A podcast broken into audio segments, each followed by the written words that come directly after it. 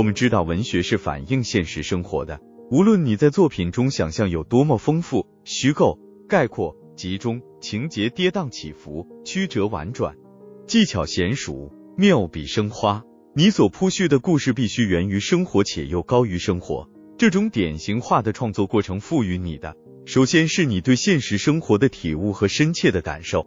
春分的创作者，其本身就是执教高中语文的资深老师，四十多年的高中教育教研教学，已让他彻底蜕变成了三尺讲台的精灵，语文教坛的魂魄。他的教学成绩传统，点化古今，满腹经纶，一腔情感，语言词章，道德山川。听他的课如沐春风，受他的教化启迪一生。常有他教坛的朋友问他。小说中的主要人物苏兴国的原型是否是他自己？他笑着回答：“不必对号入座，鲁迅先生的杂曲种种合成一个便是。”因而小说情节的铺叙就分外真切，故事里的人和事就在你我的校园里，你我的路途中，你我的身边和眼前。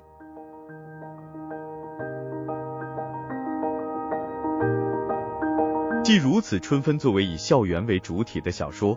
校园学习生活便自然贯穿小说的首尾，活现在情节的终端。比如小说中苏兴国每年接手新高一时，了解学生语文成绩所安排的作文和演讲。苏兴国课堂教学关于平凡的世界，整本书阅读问题的独到媒介，早自习现代文阅读的媒介，模拟试卷的媒介，乃至高考前和学生天南地北的去谈等等的情节描绘。小说无一不突出了苏兴国作为一个优秀的高中语文老师与众不同的特性和他语文教学独特而优雅的气质神韵。然而，小说并没有单纯表现他教学的一面性，而是首先把他塑造成了一个有血有肉、情感丰富、既同情良善和不幸，又不屈同于权势富贵，既孝敬父母又热爱女儿这样一个个性多重立体、道德文章高尚、心胸宽广大气。情感丰富细腻的这么一个既是小说的中心人物，又是情节线索的人物，我们一起来看看作者精心塑造的这个人物的情节片段吧。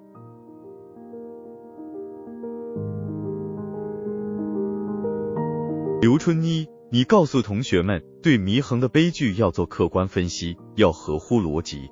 有道是性格决定命运，悲剧的酿成，首先要从祢衡狂傲过甚这方面找原因。人有傲骨诚可贵，敬畏之心不可无呀。凡事都有度，止于至善，过犹不及。你说呢，刘春妮？苏兴国一说完，刘春妮莞尔一笑，颔首走出办公室。刘春妮的笑让苏兴国立即敏感到自己来，自己的个性不也类似祢衡吗？清高自傲又有几分轴，不屑于社会上的请客送礼走后门。自己若有那么一点点的圆通，恐怕早就解决编制。调进深圳，正式上岸公办编了，哪里又会八年，竟然五次被别人靠关系顶了包呢？唉，没办法，江山易改，秉性难移啊！不去想他了。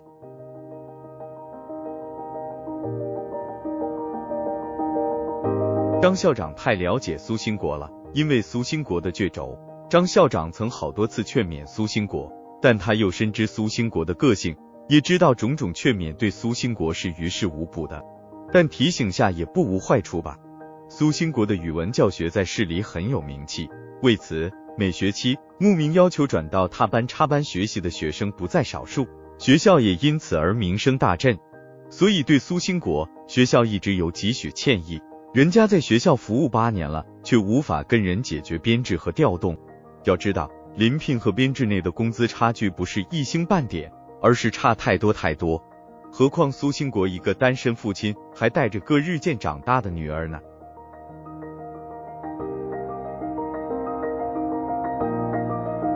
苏兴国的语文课堂往往上课不到十分钟就能请君入瓮，他趣味横生的引导，总是自然而然的把学生带进他深入浅出的语文情境中，学生们顺着他的思路，尽兴的遨游在他精彩绝伦的课堂教学中。收获着情感与思辨的无边风景。尽管有些学生一时理解不到位，提出的问题难免有些许幼稚，而引起同学们的发笑，但苏兴国却正好抓住这样的环节，采用情境反问的手法，引导这些学生运用他平时教给他们最简单的方式方法，自行寻找较为正确的答案。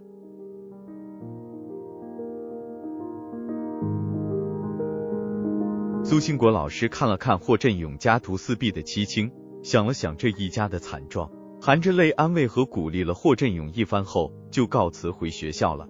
他头脑中一下子浮现出托尔斯泰在《安娜·卡列尼娜》扉页上的题记：幸福的家庭都是相似的，不幸的家庭各有各的不幸。托老夫子看似平淡的题记，却包含着对人世间家庭万象最深刻、最平易的诠释，真可谓至理名言呀。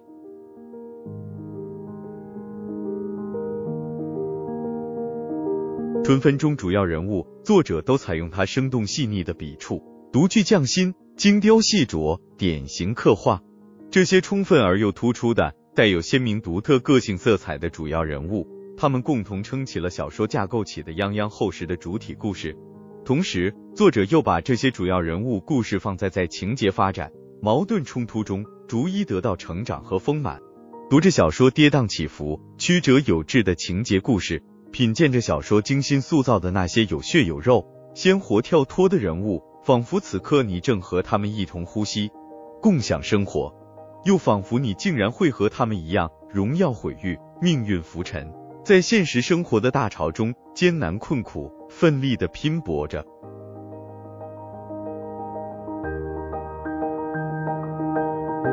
春分的作者既倾尽笔力，精心塑造小说中的主要人物故事，同时又极具情感，热切细腻的着力刻画和描绘那些生活在底层社会的小人物和发生在他们身上令人感动、让人唏嘘的小故事。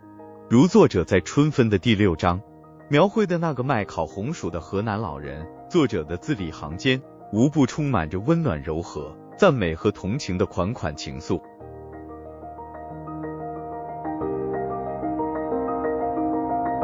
那卖烤红薯的老头是一个满脸皱纹交错、慈祥温和的河南人。他总是把秤称的秤杆翘起老高，有时称锤都要掉落的地步，然后把称好的烤红薯放进一只干净的纸袋里，递给苏青。他笑眯眯的对苏青说：“闺女，红薯烫，你慢慢吃，别烫着了。”苏青给他钱，他每次都把零头还给苏青，并说：“闺女，毛票你就攒着买杯写作业吧。”他总把笔说成杯，一开始苏青还不懂，就拿着水杯给老人看，老人笑得更甜了。他便从衣口袋里拿出一支圆珠笔来说：“这个写字的杯不是你手里头的水杯。”哈哈哈。苏青笑着对老人一挥手拜走了，老人也向苏青扬扬那青筋暴突、五指熏黑的手：“拜拜，闺女，慢点走，别磕着。”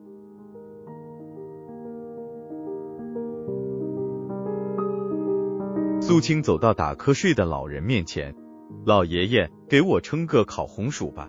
中，闺女，放学了。老人揉揉自己惺忪的眼睛，站起身，就从大铁桶上捡了一个烤得焦香绵软、金黄闪亮的红薯，放到称盘里。快，快点，老头，你还不快跑？城管的来了，推着车子快跑呀，要不然车子又会被他们罚没走。快跑！几个街边摆摊的小贩。背着东西或拖着装货的小板车，飞快地往街边各条小巷飞奔。老人索索地抽出纸袋，将称盘里还未称的烤红薯放进纸袋中，递给苏青，颤抖着说：“闺女，拿去吃吧，爷爷不要钱了，逃命要紧了，赶紧走。”说着，拖着装大铁桶的胶皮小板车匆匆就跑。苏青接过红薯，站在原地，愣愣地望着老人蹒跚着双腿。分外艰难的拖着卖烤红薯的小板车往前慢跑了两步。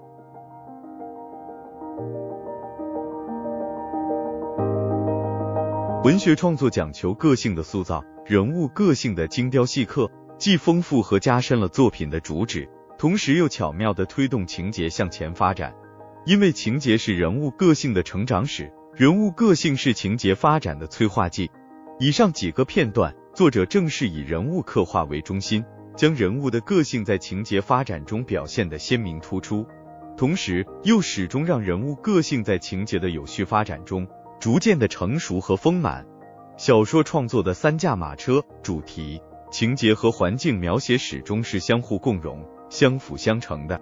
环境包括社会环境和自然环境，而在典型化的塑造人物个性和巧妙架构铺叙情节的发展中，场景始终综合着社会环境和自然环境的描写，既凸显着作品的主旨，又服务于人物个性，更推动着波澜壮阔、反复回旋的情节顺利的向前发展。春分中的场景描绘始终是作者独具匠心之笔。我们且来看看几处场景的描写吧。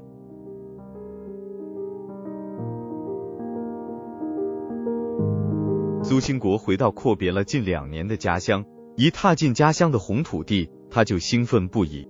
这儿是丘陵地带，山不高却连绵起伏，青翠玉秀，莽莽葱葱。一年四季，山涧溪流潺潺，鸟雀欢唱，青树绿竹。百花飘香，家乡父老秉承祖祖辈辈的传统，靠山吃山，靠水吃水。这里有四季分明的气候，这里的山山岭岭、水塘则坝，有采不尽的山珍野味，抓不完的虾蟹鱼鳖。只要你勤奋与山为伴，视水如林，你就能在试弄完几亩田地后，将采摘的山货、捕捞的水产拿到集市上变卖后。为家里添东置西，还可以攒钱积蓄，让腰包鼓起来，让日子富起来。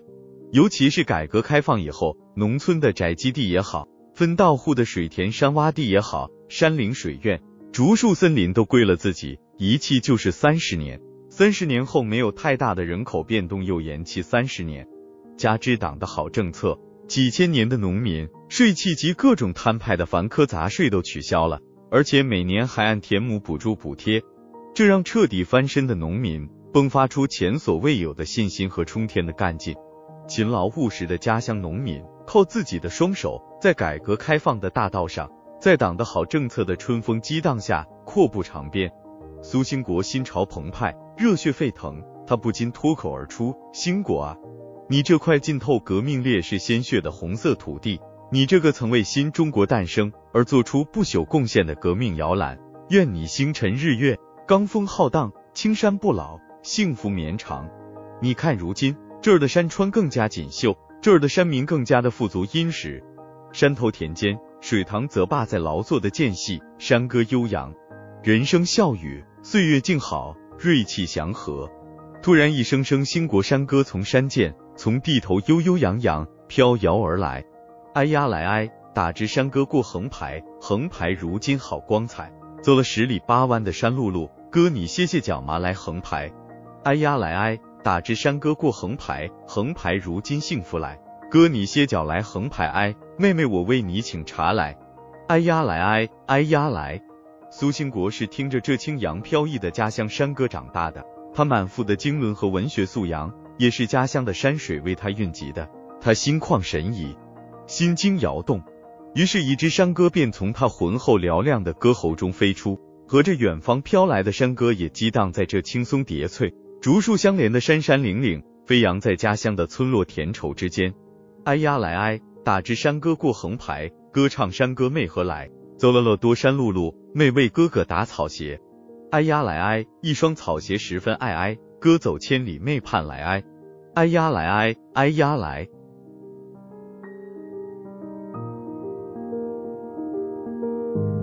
作者笔下的江西革命老区兴国县，风光秀美，物阜民丰。尤其是改革开放后，党的各项农村政策的光辉普照着红区的山山岭岭、田园河川。艰苦卓绝、勤劳智慧的革命老区人民，过去用他们一腔热血拥护初始时期的中国共产党，让新中国诞生在这片血沃劲草、映山红遍的摇篮中。如今的红区青山翠漫。绿水萦回，山歌清扬，阳光明媚。这一处场景的描写，更是彰显了小说表现的老区人民与党同心同德、昂扬向上、积极奋进、建设美好未来的主旋律，又把兴国山区锐气祥和、岁月静好的情境表现的生动形象、淋漓尽致。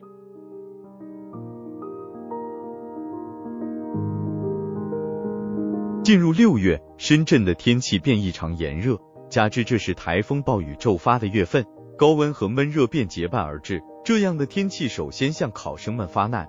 高考头一天的早晨，深圳突然暴雨倾盆，山呼海啸，地动山摇，这虽然会驱除难当的酷暑和挥汗如雨的闷热，但也带来考生来往考场的交通不便。街市上万人空巷，然而考场门口却是车水马龙，人山人海。高考这几天的极端天气通常是无情的，但每年深圳的高考日却是最具人性化的。交通管制对凡是搭乘参加高考考生的所有车辆，一律无红灯限制。在繁忙的路段，也对这些车辆实行绿灯放行，一路通畅。对于忘带身份证件、准考证的考生，都由交警协同，家长以最快的时间由警车开路送达。全程的士司机那几天全都优先免费接送考生，安全快捷的到达或离开考场。送考的老师，男的一律穿红色 T 恤，寓意为开门红、满堂红。女老师则一律穿上红色锦缎旗袍，婀娜多姿的站立在送考区，笑脸相送考生进考场，这一誉为旗开得胜。有些学校想得更周到，怕学生遗忘考试证件，班主任和科任老师则一律按学校考生分配的考场，守立在考场进门一侧，为学生分发考试的身份证件。这些老师全都穿着印有徐悲鸿的奔马图的白色 T 恤，誉为祝同学们马到成功。全市规定，高考三日，考场附近所有施工一律停工，不得有任何噪音影响考试的正常进行。全市所有施工单位不得加早班、夜班、午班，绝对保证考生的正常休息。各考场均辟出家长专门接送区域，有饮料、点心、图书等供家长解渴充饥和解闷。总之，一切为考生着想，一切为高考保驾护航。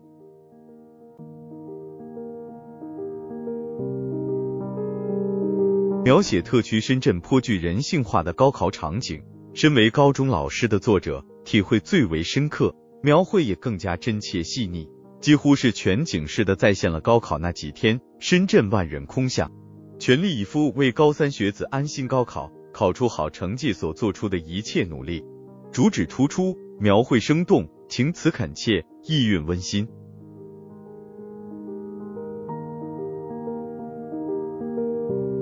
月挂中天，银辉泻地，已转后半夜了。安顺的山乡下风轻拂，竹树摇曳，夜凉如水。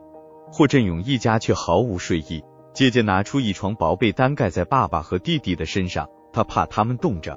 夏虫唧唧，蛙声起伏，稻花飘香，溪流叮当，山村的月夜竟然这样静谧安详。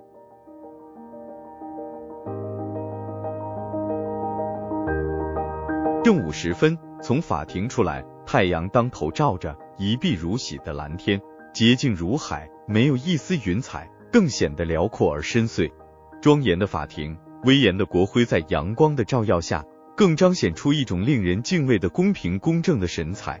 法庭大门两边的两尊石狮，更像铁面无私守卫法律尊严的庄重卫士。门口各一侧均有两棵直插云天的红棉树，躯干铁骨铮铮，枝叶遮天垂地。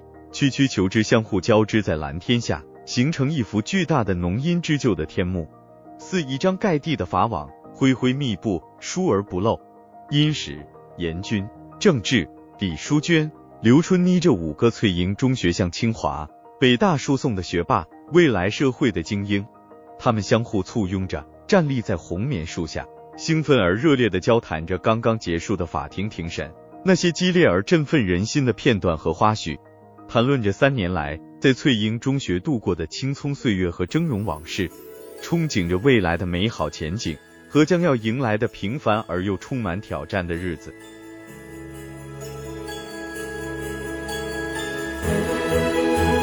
上面两小节，一是描绘贵州安顺偏远山村的静谧安详，霍振勇一家父慈子孝的温馨场景；一是描写对玛丽国的正义宣判后。翠英五学子在庄严的法庭门前交流的兴奋神情，及法庭大门前的场景特写，这两小节同样是小说情节发展的渲染和烘托，是小说主题的深化和升华。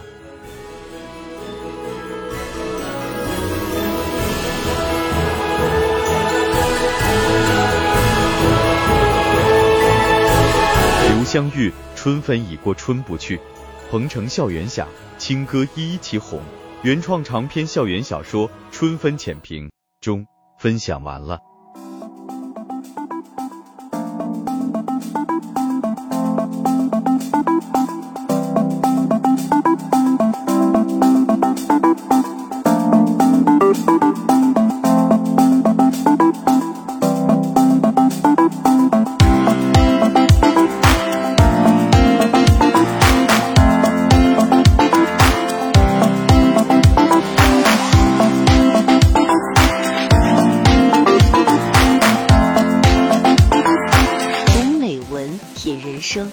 世界，打开心灵的锁。